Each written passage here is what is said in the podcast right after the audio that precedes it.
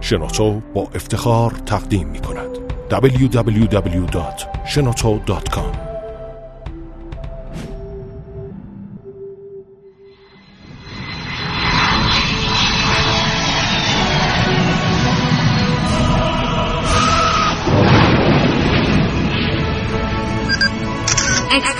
کاوشگر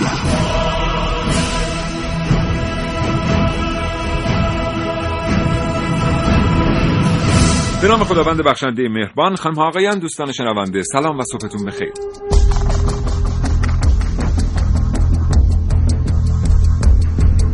کاوشگر رو میشنوید زنده از رادیو جوان.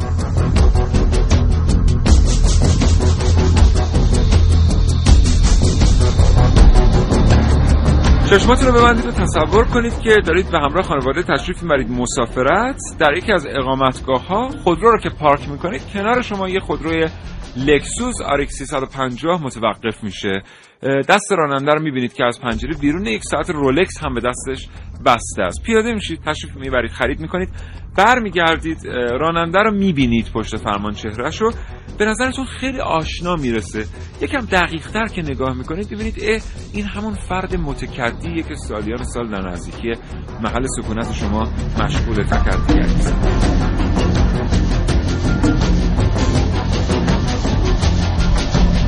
این برنامه از کاوشگر راجع به تکدیگری داشته.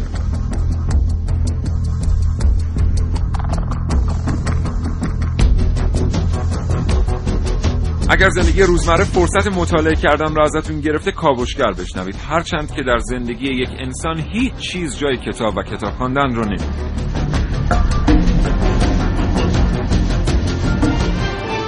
کاوشگر.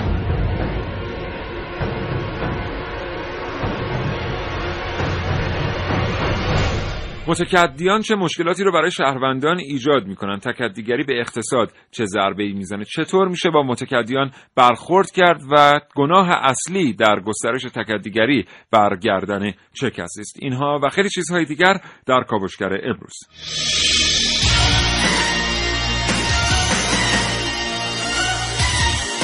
در این کاوشگر میشنوید. کاوشگران جوان سعید مولایی حسین رضوی خانم ها نازنین علیدادیانی و عارف موسوی کاوش هایی رو مهیا کردند که تقدیم حضور شما خواهد شد.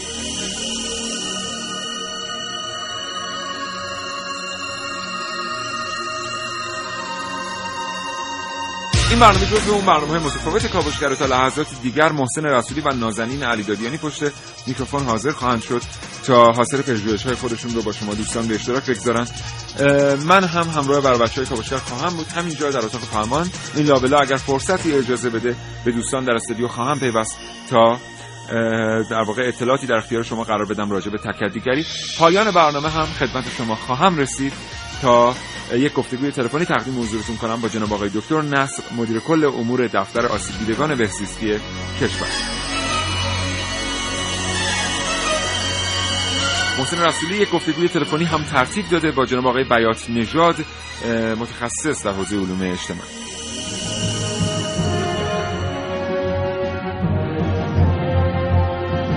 کاوشگر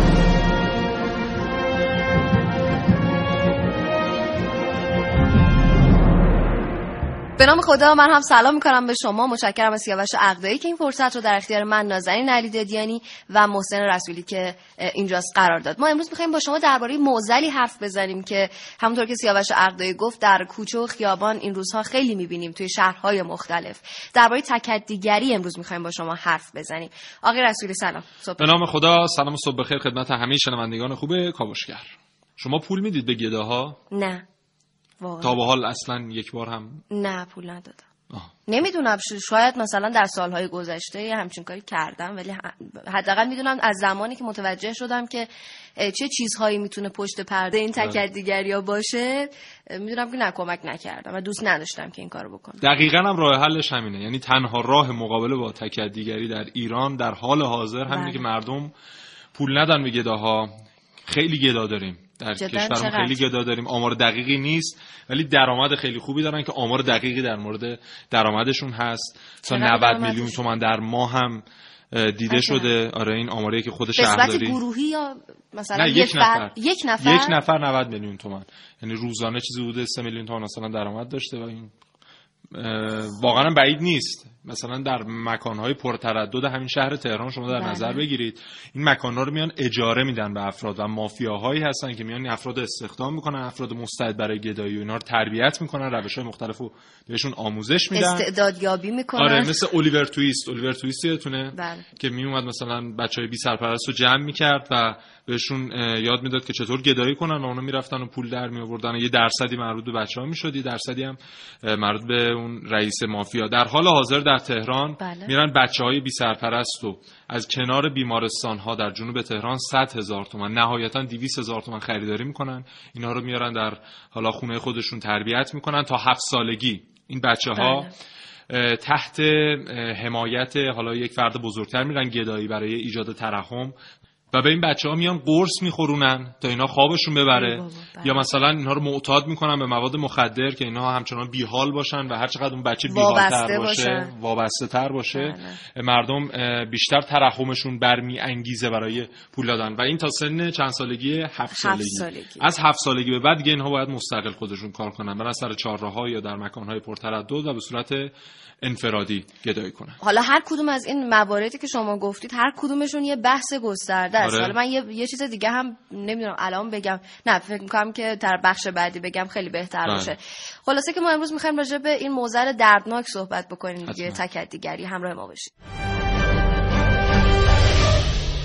از وقتی که تکدیگری یا همون گدایی جرم شناخته شده ابتکار و نوآوری هم تو گداها افزایش پیدا کرده اونا هر روز با روش های جدید دل و روح مردم رو برای پول تا مرز انهدام می‌برن این وسط مدیرای شهری هم با طرحهای جور و جور تا حدودی تونستن بخشی از اونا رو جمع آوری کنن اما واقعیت اینه که این رشته سر دراز داره و اینطور که معلومه بدون کمک مردم نمیشه آنچنان کاری کرد. من خودم دانشجو رشته پزشکی هستم. بعد الان این مقدار پول کم آوردم پول امروز نیست کارت دارم. نمیشه آور بانک بگیریم.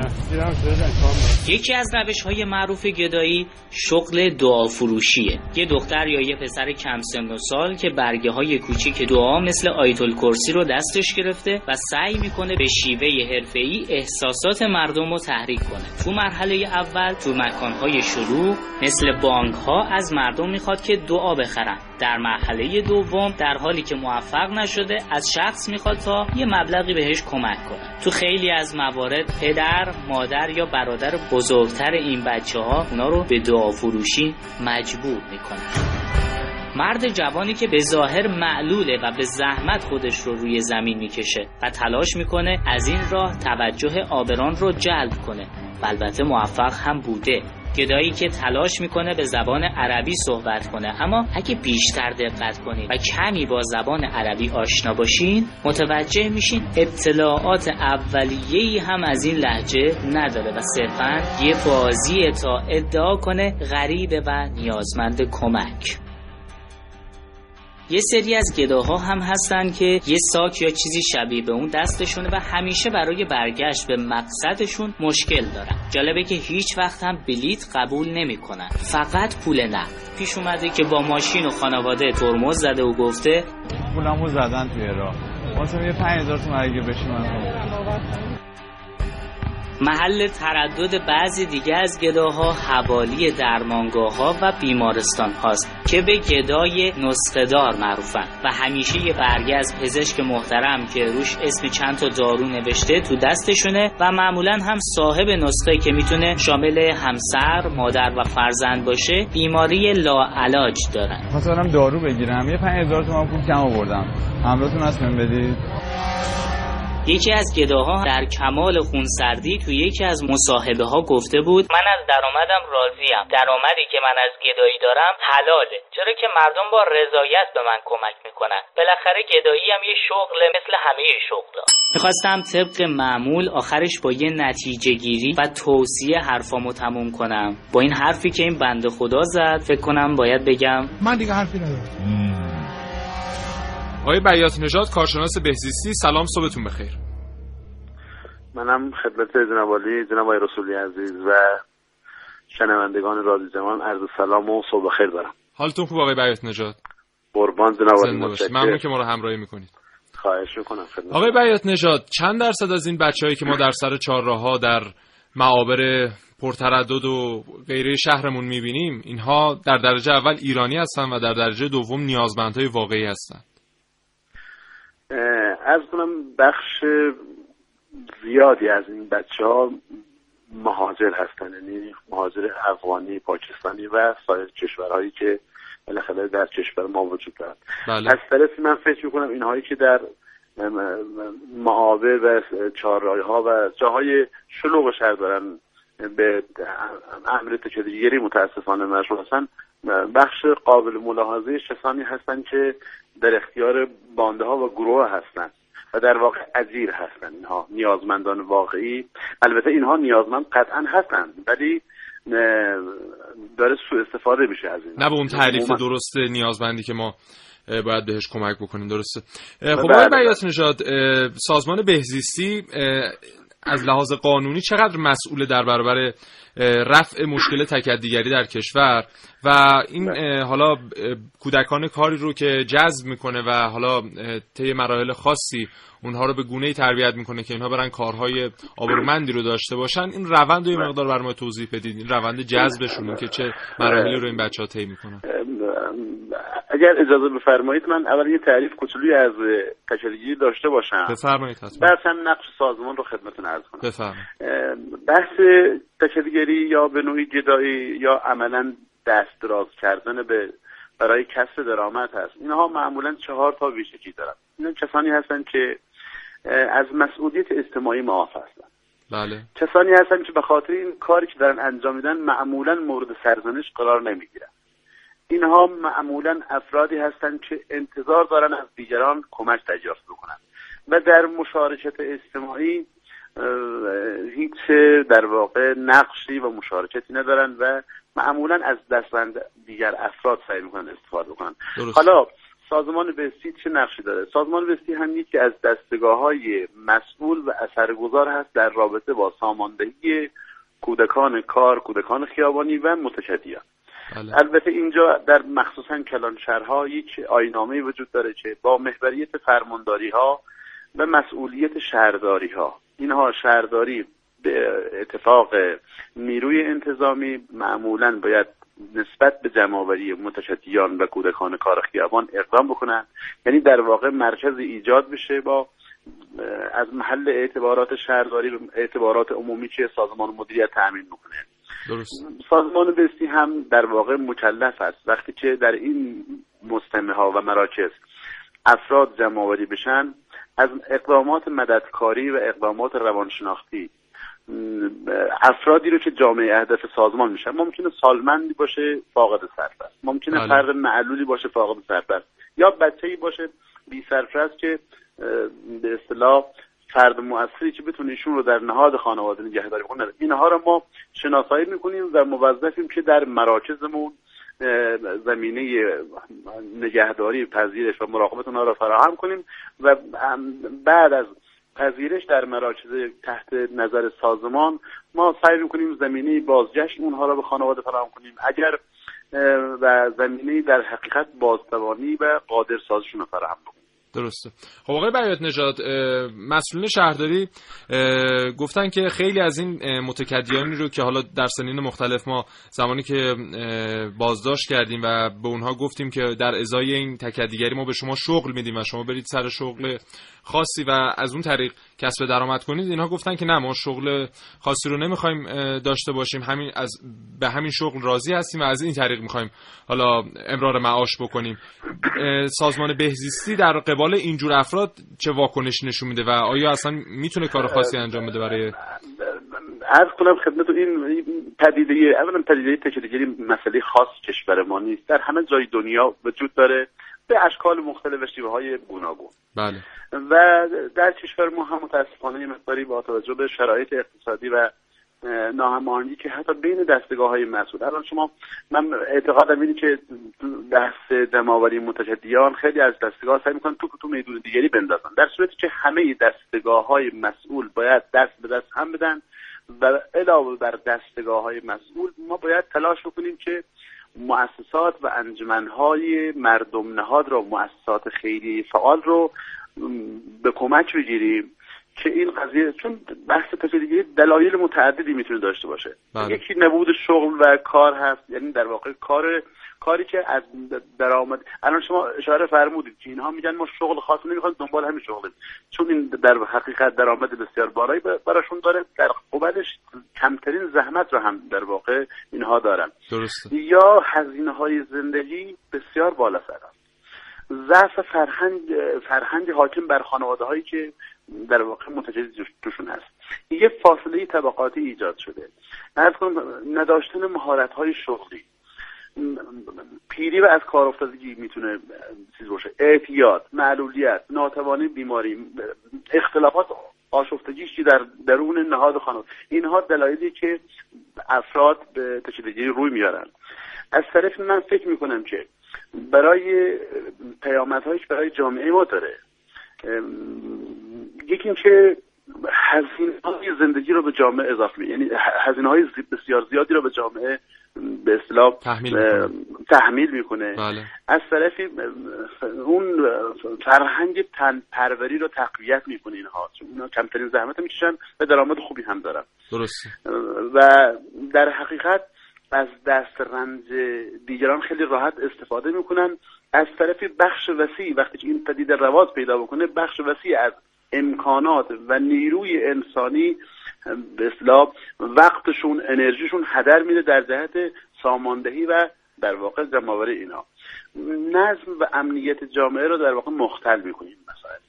از همه چی مهمتر این پدیده باعث میشه که یه سری از بانده هایی که می‌تونن خطرناک باشن می‌تونن در واقع بانده های تبهکار بشن. بله. بانده, های بانده هایی که زمینی بزهکاری و پدیده های شومی مثل سرقت دزدی و اینها را به اصطلاح ایجاد بکنه. باندها رشد می‌کنن. آره. بعد همه چی مهمتر اینه که شما استظار دارید جامعه ما کشور ما نظام و نظام اسلامیه و خب بیشترین تاکید بر در نظام اسلامی اینه که به افراد گرفتار به افراد نیازمند واقعا کمک بشه مساعدت جدی بشه و در شعن نظام اسلامی نیست که فرد فقیر و فرد گرفتاری در جامعه به اصطلاح پیدا بشه. این این مقداری مخدوش می‌کنه چهره نظام و انقلاب ما هم رو. بنابراین همه دستگاه های مسئول و مخصوصا مؤسسات و انجمنها و مؤسسات خیریه و مردم نهاد باید به کمک تمام تلاششون رو بکنن درست. باید تمام هم یعنی همه باید دست به دست هم بدن. بسیاره. باید فرهنگ سازی بشه. از طریق مثلا خود دست صدا و سیما می‌تونه بسیار مؤثر باشه از طریق برنامه های متنوع یعنی ما شما الان اگر مجموع بالاخره این همه درآمدی که برای این افراد وجود داره دلیلش اینه که بخش وسیع از افراد ما احساسات انسانی و اسلامیشون بسیار قویه. بله. و, خیلی راحت میان بدون از اینکه شناسایی بکنن آیا این فرد نیازمند هست یا نیست از باب باب تراهام و دلسوزی بله. یا در واقع نجات ببخشید ما وقتمون محدوده. خیلی لطف کردید زنده باشید. خدا نگهدارتون. خدا حافظ خدا حافظ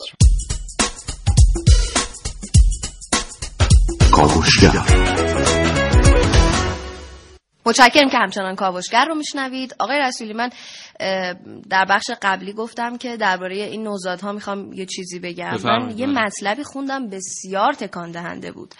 و اونم این بود که خانواده هایی که وضعیت مالی خوبی ندارن میان یه پولی رو از اون سرپرست مافیاها قبول می‌کنن مافیاهای تکدیگری قبول می‌کنن بله. که بچه ای رو به دنیا بیارن و سپس اون بچه رو بفروشن به اون مافیا که با از طریق اون نوزاد بتونن تکدیگری بکنن. تو همین پارک وی خودمون این کار انجام میدن. درست. یعنی مرحله تربیت گدا برگشته به زمان حتی بله. قبل از به دنیا اومدن اون بچه بله. بچه یعنی اصلا تربیت اون بچه رو اصلا بر... براش می نویسن توی اون دفترش که شما قراره که بری با یک خانوم با یک آقا ترحم یک عده رو بر بیانگیزی به قول معروف بله. و بعد گدایی بکنی دیگه از همون زمانی که اصلا نمی‌دونه کیه چیه اسمش چیه اصلا معلوم نیست اون بچه شناسنامه خواهد داشت نداره و تبعاتش ببینید چیه برای جامعه اون بچه وقتی که از بدو تولدش اینجوری به دنیا میاد و در اون محیط بزرگ میشه و برای هدف گدایی کردن به دنیا میاد کلا بله. و بزرگ میشه اون یه گرگ میشه بعدا در جامعه و چقدر می‌تونه آسیب و ناهنجاری برای جامعه به وجود بیاره. در صورتی که ما قافل هستیم نسبت به این بچه‌ها قافل هستیم نسبت به مافیاهایی که دارن این کار رو انجام میدن و تبعاتش رو همین حال حاضر هم داریم می‌بینیم در آینده بیشتر متاسفانه حالا من یه مثال بزنم. چند وقت پیش من توی اتوبوس بودم یه دونه از این پسر بچه ها اومد و همه بهش گفتن که خب تو که می‌تونی بدنت سالمه می‌تونی بله. کار دیگه انجام بدی چرا این, کارو می‌کنی؟ چرا تک دیگری می‌کنی؟ چرا گدایی می‌کنی؟ شاید باورتون نشه این ماجرایی که میگیم که گرگ میشن واقعا من اونجا به عینه دیدم. شاید باورتون نشه که چقدر بد برخورد کرد. یعنی آره. طوری برخورد کرد با همه که همه تعجب که دیگه هیچ کس هیچ هیچی نگفت. چون که می‌دونستن اگر یه جمله دیگه بگن جمله بدتری خواهند شنید. بله. آخر خطن دیگه اونا کلا. یعنی دیگه اصلا درسته. هیچ چیزی برای از دست دادن ندارن. بله. گفتم که آمار دقیقی در مورد گداها نیست و این آمارهایی هم که حالا بعضی وقتا شهرداری ارائه میده آنچنان دقیق نیست چون خیلی از گداها رو در آمارگیری خودش لحاظ نمی‌کنه. اما چیزی که جدیدا منتشر شده حاکی از پنج هزار گدا در تهرانه که اینها فقط ده درصدشون شاید گداهای واقعی هستن و افرادی هستن که واقعا نیازمندن. 90 درصدشون کسانی هستن که اصلا تربیت شدن برای گدایی و اصلا ربطی به وضعیت مالیشون نداره. وقتی بله. می‌بینیم یه گدا 90 میلیون تومان در ماه درآمد داره حالا اینا هر کدومشون واقعا استعدادهای خیلی زیادی هم دارن و بعضیاشون واقعا توانان توی این کاری که دارن آره انجام میدن. مختلف و بلدن و بعضیاشون مثلا بعضی از همین پسر بچه های دختر بچه ها میان طوری صحبت می‌کنن که واقعا می‌تونی پنج دقیقه بشینی فقط به صحبتاش گوش بدی و بداهه داره اون حرفا رو می‌زنه. بله. بداهه داره جواب شما رو میده. انقدر قشنگ صحبت می‌کنه که راحت می‌تونه سخنران یه جایی باشه ولی داره یه جای دیگه ای استفاده می‌کنه. و این در شرایطی که می‌دونیم خیلی از اینا اصلا ایرانی نیستن. از کشورهای مثل هند مثل پاکستان اومدن. 35 درصد گداهایی که در حال حاضر توی تهران هستن باز هم با توجه به آمارهای شهرداری گدایی هستن که به صورت خانوادگی این شغل رو دارن انجام میدن و اصلا اتباع ایرانی نیستن. از پاکستان از اه، گاهن افغانستان و از هند اومدن در ایران و مشغول به گدایی هستن و چهره هاشون هم اه، مشخصه که مشخصه، اینها بله. آره ایرانی نیستن. و اینها میان جدیدن هم فقط به گدایی صرف این که مثلا دستشون رو دراز کنن کفایت نمی‌کنن. میان مثلا در بیارتی یک دفی می‌گیرن دف می‌زنن یا آهنگ خاصی می‌زنن یا آره. می‌زنن. یا روش های دیگه لحاظ می‌کنن برای گدایی کردنشون. فال میفروشن. حالا در مورد این فال فروختن هم یه بحث مفصلی هست. بریم فکر کنم در بخش بعدی بله در بخش بعدی. راجع به این قضیه صحبت بکنیم. فکر می‌کنم توی این قضیه می‌تونیم به ماجرای کلی ها و قربتی ها آره. اشاره بکنیم که گفتیم از جای دیگه اومدن. حتما. همراه ما باشید. امیدواریم که تا این لحظه برنامه رو پسندیده باشید. www.shenoto.com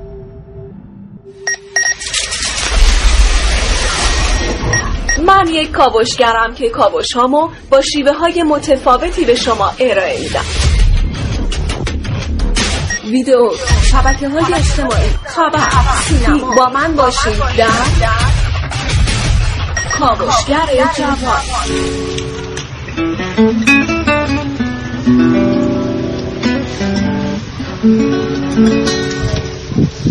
دستمال بخر ازم آخه نگاه قلبم ببین چه بیتابه از نفس افتادم برسه فریادم تا کارم نخوابه.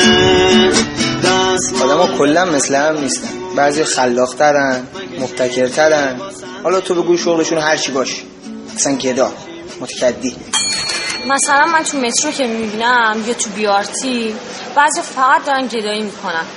ولی بعضی خلاقانه گدایی می‌کنن واقعا. یه جور که اصلا آدم تو ذهنش میگه این همه هنر این همه استعداد. خب چرا داره اصلا گدایی می‌کنه؟ یا مثلا کلی منت می‌کنه یکی ازش یه شکلات بخره؟ چرا این همه استعداد خرج یه جای دیگه نمیشه؟ آره اینجوری به خودش بهتره. دست بالا با یکی بیاد بخره متکدی ها رو زیاد دیدم آره. گدایی که ترفند جالبم بلد باشه دیدم. مثلا چند وقت پیش توی اینستاگرام یه فیلمی دیدم گدایی پرنده رو تربیت کرده بود که سکار از رو دست مردم برداره مردم هم چون براشون جالب بود صف وایساده بودن که اینو امتحان کنن. اینه دیگه. حالا این وسط سکه می‌رسه به گدا سود خلاقیتشو می‌بره. خلاقیت گدایی. آدم با هم فرق دارن دیگه. نوع شغلشون بسته به دیدگاهشونه. یه استعدادی هست ممکن همزمان توی دو نفر باشه. اون استعداد یکی میره چه می‌دونم مثلا خواننده میشه.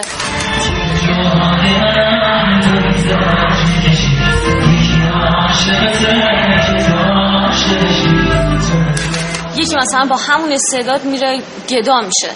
منت خواهش می‌کنه. شاید دستمال ازش بخره آره. اینجوری به خاطرش بهتره. دستمالمو یکی بیاد بخره. نمیگم جامعه تاثیر نداره ولی به اعتقاد من اگه آدم اراده کنه تو بدترین شرایط هم به هر چی می‌خواد می‌رسه.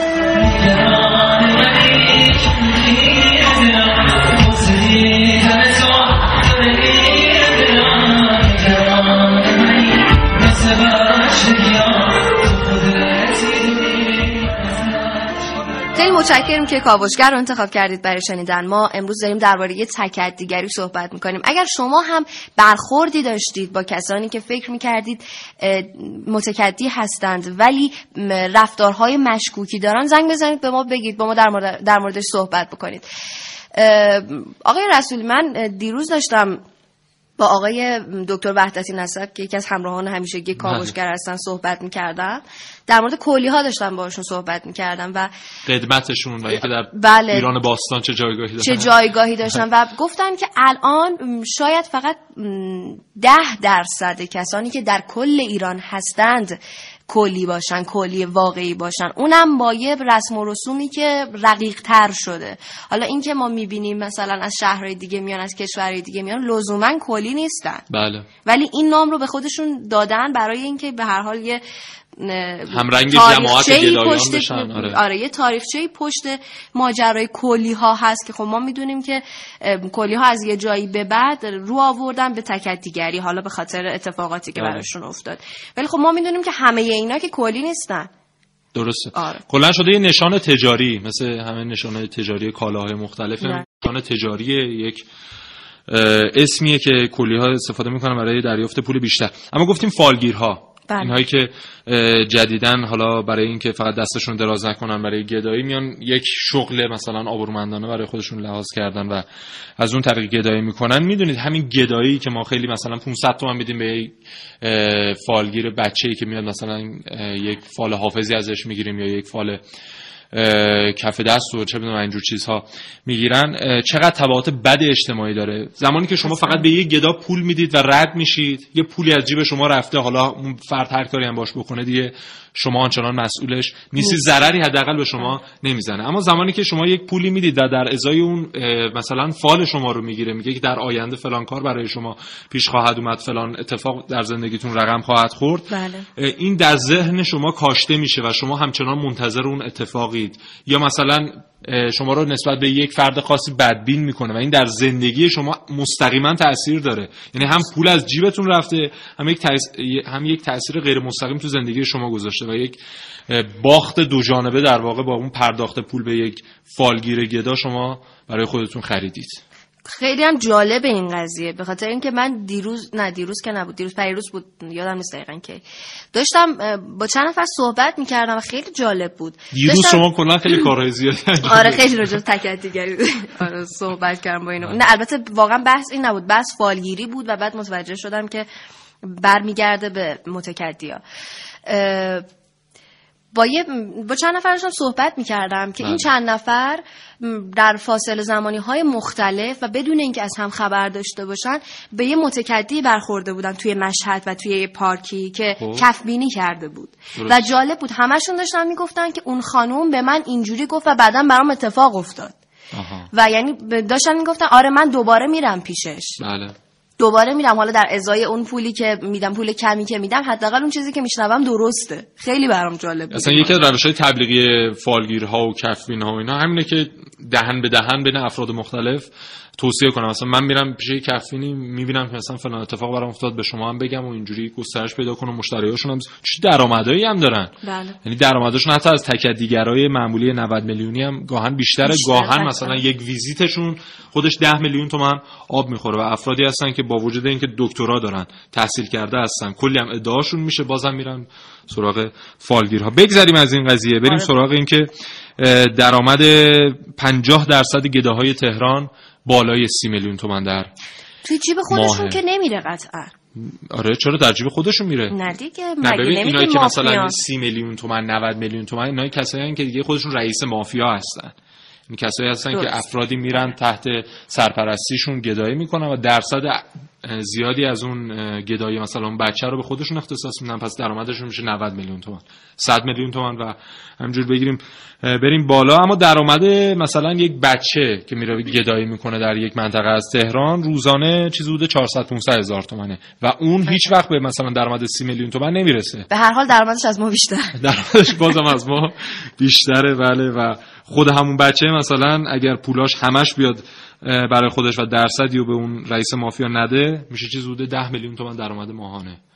و خیلی. شغل خوبیه. و به خاطر همینه که اه، جاهای معروف تهرانو مثل میدون ونک مثل جلوی امامزاده صالح در ترجیح. فرمانیه اون چهارراه فرمانیه چهارراه فرمانیه. آره جاهای مثلا چهارراه ولی است این جاهایی که پرتردده و افرادی که حالا جزء طبقه متوسط به بالای جامعه از اونجا عبور می‌کنن. محل ترددشون بیشتر بله. اونجاست. اینجا کرایه داده میشه. شیفتی مثلا شیفت 6 ساعتش چیز بوده 600 هزار تومن الی یک عجب. میلیون تومنه. و مثلا این چهار تا یعنی یه نفر اونجا نشسته میگه که مثلا خیابون بالایی مثلا خیابون اول خیابون دوم خیابون سوم دست آره. مثلا فلان گروه باشه. آره. خیابون چهارم پنجم ششم دست اون یکی و گروه اینا دیگه کاملا واضحه که اینها ارتباطاتی دارن در نهادها و مسئولانی که حالا مسئولین این امر هستن و بله. به هر حال یک روابط و یک ضوابطی باعث میشه که اینا به راحتی بتونن اون محل رو اجاره بدن دیگه وگرنه. ارث باباشون که نیست اون محل مثلا مثلا دور خیلی, هم ونک. جالبه که ما این همه داریم راجع مافیاها صحبت می‌کنیم راجع به پنج هزار متکدی صحبت می‌کنیم ولی هیچ کس حالا نیومده بگه که آقا این آقایی که ما دستگیر کردیم آره. مثلا رئیس مافیای فلان بوده الان مثلا اه، 20 تا از این بچه ها رو ما تونستیم از توی خیابون ها جمع بکنیم مثلا ببریم یه جای دیگه کارهای مفیدتری انجام و چرا میگم که اینها حتما روابطی دارن؟ برای اینکه خیلی از همین مأمورین شهرداری که رفتن گداها رو جمع کنن میگن که زمانی که ما میریم می‌بینیم با اینکه گزارش شده در فلان جا مثلا 100 تا گدا هست میریم می‌بینیم یه دونه گدا هم نیست. برای اینکه زمانی که به ما خبر دادن قبلش اونا زودتر زودتر میشن. خبر داشتن و آره. فرار کردن. یا زمانی که موفق شدیم اینا رو دستگیر کنیم دیدیم که مثلا موتور سوارای ما رو اسکورت کردن و اومدن پیچیدن جلومون گفتن که اینا رو باید آزاد کنید. حتی پول بهتون میدیم اما اینا رو نبرید بازداشتگاه. بله بله. و همه اینا نشان از روابط پنهانی و دست پشت پرده میده. بریم یه بخش بشنویم اون برگردیم. حتما.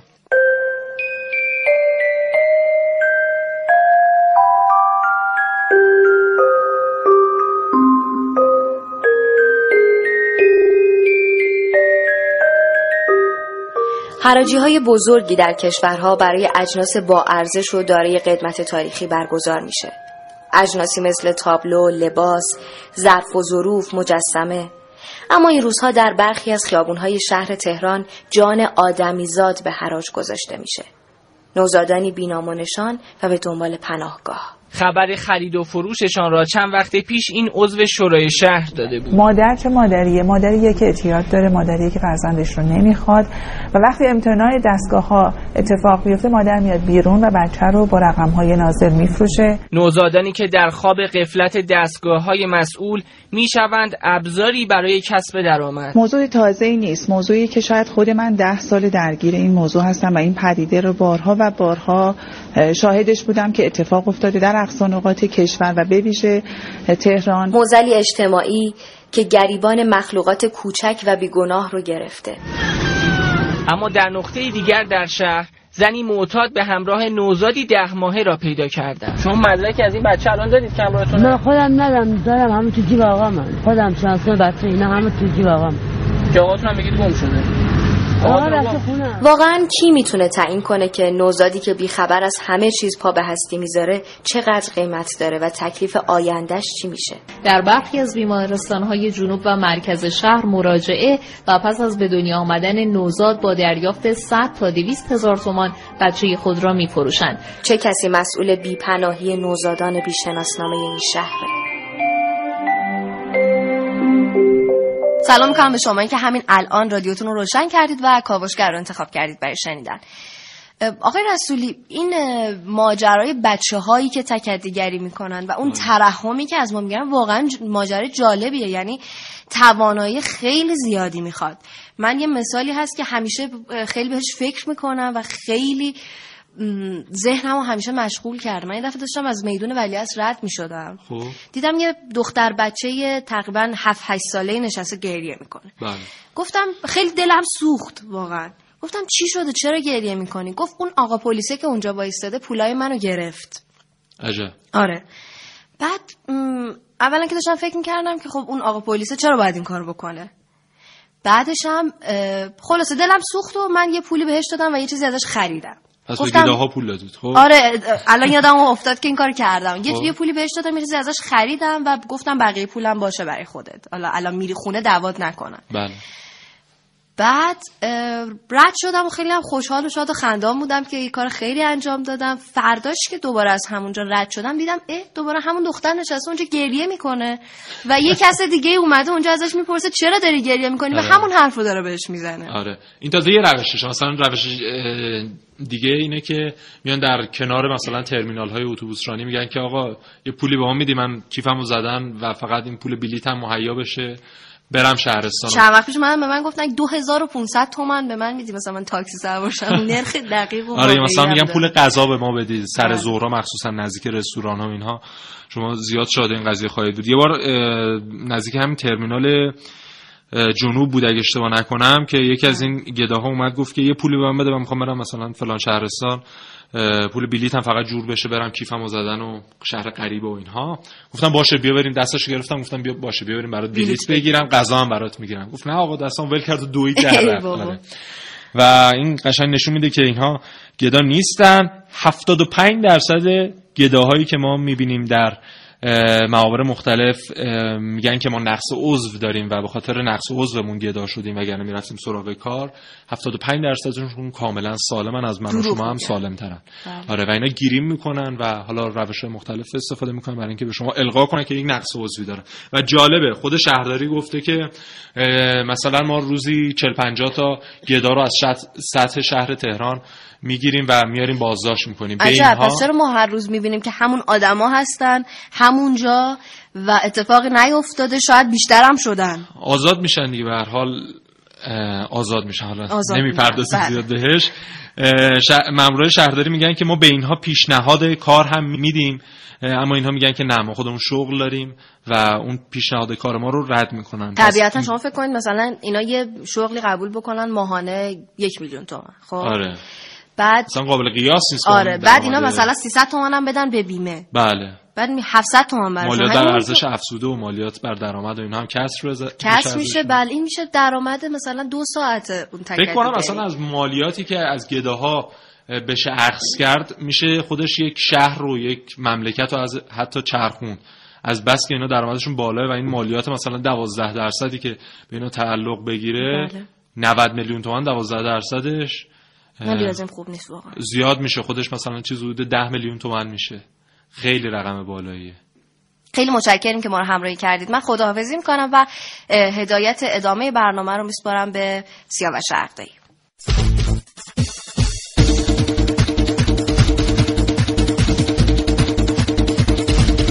کاوشگر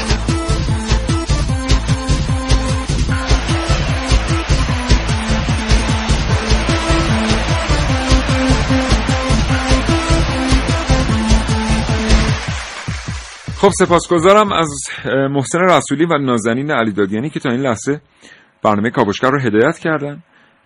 این پایان برنامه من یک گفتگو تقدیم می‌کنم خدمت شما دوستان شنونده با جناب آقای دکتر نصر مدیر کل دفتر آسیب دیدگان بهزیستی کشور. آقای دکتر نصر سلام صبحتون بخیر. بندم خدمت شما جناب آقای اقدایی و شنوندگان عزیز برنامه عرض سلام و ادب دارم در خدمت هستم. به به آقای دکتر نصر لحجه اصفهانی دارن.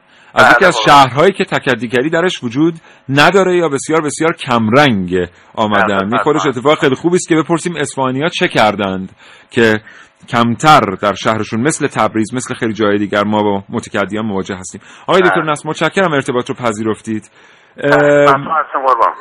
چطور کنترل میشه موزل تکدیگری در شهرهای بزرگ خب ببینید با توجه به اینکه یکی از موزلات کلان شهرها بحث سکونتگاه غیر رسمی هستش که به صورت حاشیه نشینی در کلان شهرها اتفاق میفته ما موزل کودکان کار و متکدیان رو در کلان شهرها داریم. ولی خب سیستم حمایتی که شما اشاره کردید در خصوصا استان آذربایجان شرقی در اصفهان وجود داره سیستم خیریه ها هست. یعنی اگه که شهروندان بخوان به افرادی که خب بی بزاعت هستن به نوعی کمک بکنن از طریق مؤسسات خیریه که مؤسسات خیریه واقعا اون نیازمندان واقعی رو شناسایی می‌کنن و به قول معروف یک هدفمندی در این قضیه اتفاق میفته که اون کمک ها بتونه به اون کیفی که واقعا نیازمند هست برسه. ولی ما متاسفانه شاهد این هستیم که بعضا متکدیان همشون نیازمند نیستن. بعضا به واسطه اینکه درآمد خوبی داشته و ارزم حضور شما خیلی سهل و راحت می‌تونستن یک سری مبالغی رو به دست بیارن به این کار روی آوردن. اینه که اگه از طریق مؤسسات خیریه و نهادهای که محلی حمایتی اینها حمایت بشن واقعا نیازمندان واقعیشون شناسایی میشن. بله. و آقای دکتر نصر چگونه آدم هایی هستند متکدیان به لحاظ ویژگی های روحی و اینا در چگونه مکانیزم اقتصادی زندگی می‌کنن؟ این پولی که در میارن آیا مال خودشونه مال خودشون نیست؟ چطور صرف میشه؟ ما یه دفعه میشنویم مثلا یک رقم کلانی یک متکدی درآمد داره. این کجا میره این پول انباشته شده؟ ببینید این یک پیچیدگی خاص خودشو داره یک نسخه واحد. برای همشون نمی‌تونیم بپیچیم که واقعا شخصیت و ویژگیشون چه هست. یک سریشون که من فکر می‌کنم که خیلی هم زیاد نیستن. یعنی حالا مطالعه نشده ولی همینطور تخمینا با توجه به فعالیتی که ما تو حوزه اورژانس اجتماعی و تو حوزه سازمان بهزیستی به عنوان یک نهاد حمایتی داریم من فکر نمی کنم بیشتر از یک چهارم یا 25 درصد متکدیانمون در کلان شهرها بیشتر نیازمند واقعی باشن. بقیهشون خب با توجه به روحیه و شخصیتی که از این باب به دست آوردن که خیلی راحت و بدون زحمت و کار بتونن یک مبالغی رو به جیب خودشون واریز بکنن هستن. یک سری اسیر باندهای مافیایی هستن که اینها رو میگردونن. ارزم بزرگ شما فقط یک جای خواب و یک غذا به اینها میدن و همه پول و مخارج که در میارن رو از اینها می‌گیرن. یعنی یک مطالعه عمیقی می‌خواد دستبندی و ردبندی خاص خودش رو داره که هر یکی از این معتادین خودشون یک کیس هستن که در جای خودش جای مطالعه داره. واحد نمی‌تونیم بگیم. ولی تنها نسخه که تو این زمینه وجود داره و تجربه ما هم در استان آذربایجان شرقی نشون میده اینه که ما بتونیم نهادهای حمایتی خیریه‌مون رو که به صورت محلی بتونن اینها رو شناسایی بکنن تقویت بکنیم خب مردم ما با توجه به روحیه‌ای که دارن خیلی محور هستن خیلی عاطفی هستن شما می‌بینید که خیلی بله. از موارد بعضی از متکدیان حرفه‌ای با نسخه هاشون دم در داروخونه های بزرگ نیستن دم غذاخوره هایی که یک خانواده میره غذایی سرو بکنه نیستن و به صورت یک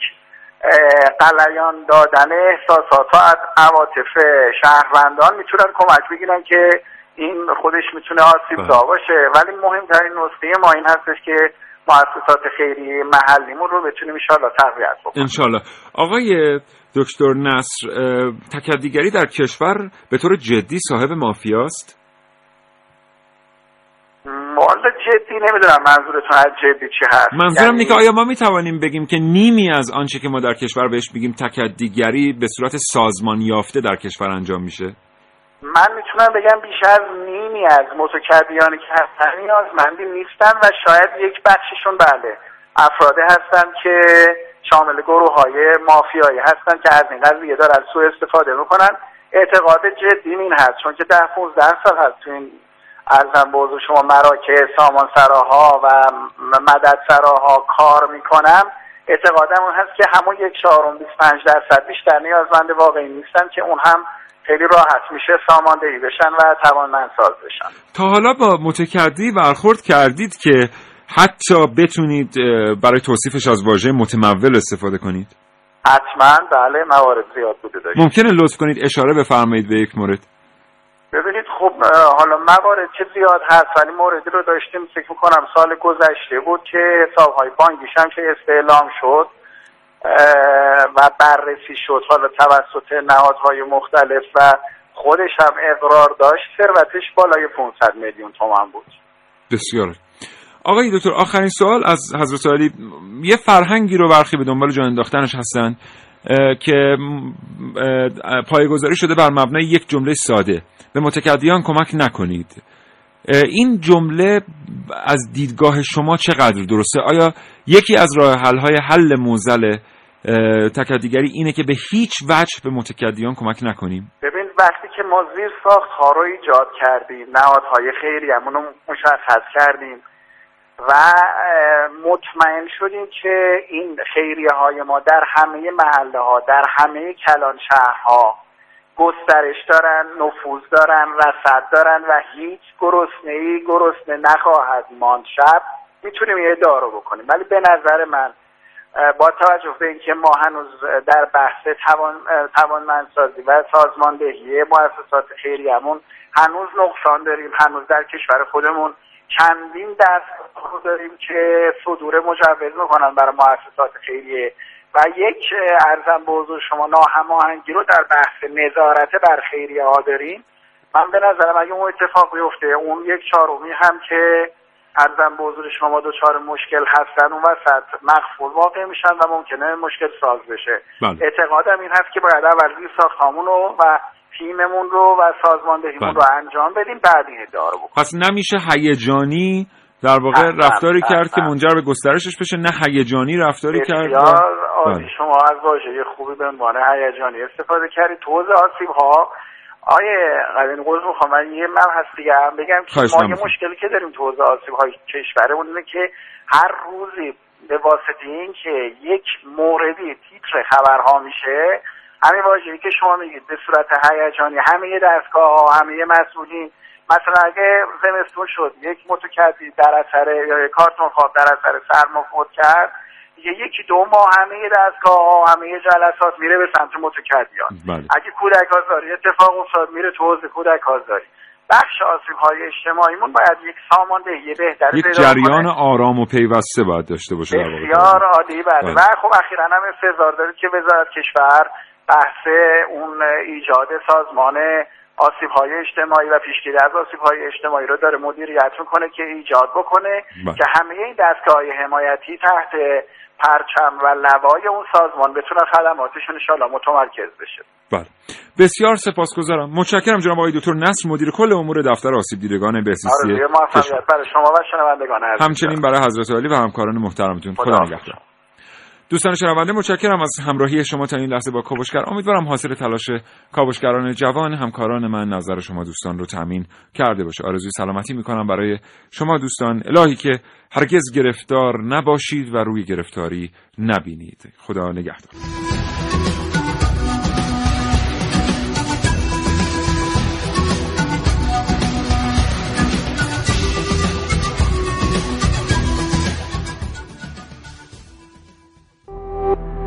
شراطو ارائه دهنده پادکست های صوتی فارسی.